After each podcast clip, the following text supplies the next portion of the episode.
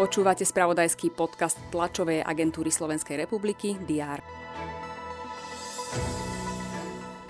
Slovenská ekonomika by mala tento aj budúci rok rásť. Inflácia by mala klesať, vyplýva to z jarnej prognózy Národnej banky Slovenska.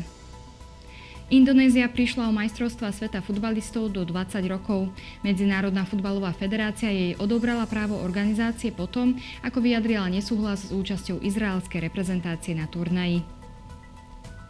V slovenskom parlamente vystúpila podpredsedníčka Najvyššej rady Ukrajiny Olena Kondratiuková. Slovensku sa poďakovala za vojenskú aj humanitárnu pomoc.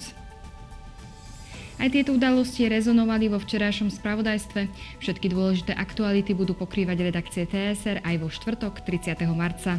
Prehľad očakávaných udalostí vám prinášame v diári. Prezidentku Zuzanu Čaputovú čaká rokovanie so samosprávami okresu Bardejov. Stretne sa aj s primátorom Prešova Františkom Oľhom.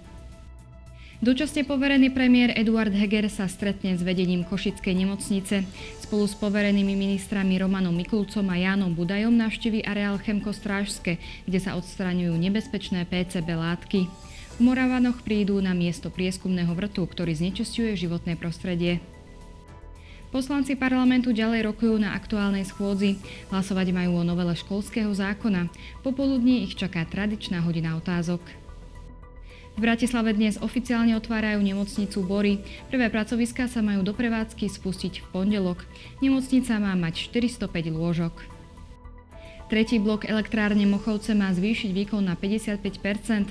Vyplýva to z rozšírenia dohody medzi akcionármi slovenských elektrární a vládou na dodávku elektriny pre štátom definované skupiny odberateľov.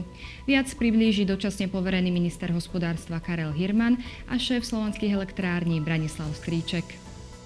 Podpredsedníčka Európskej komisie Ursula von der Leyenová vystúpi s prejavom o vzťahoch medzi Úniou a Čínou.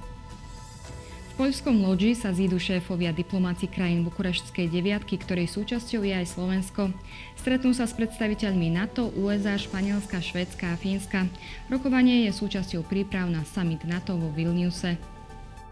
Večer sa v Trebišove hrá finále slovenského pohára žien v hádzanej medzi hráčkami Dunajskej Stredy a Michaloviec. Dnes bude na Slovensku prevažne zamračené, miestami zaprší.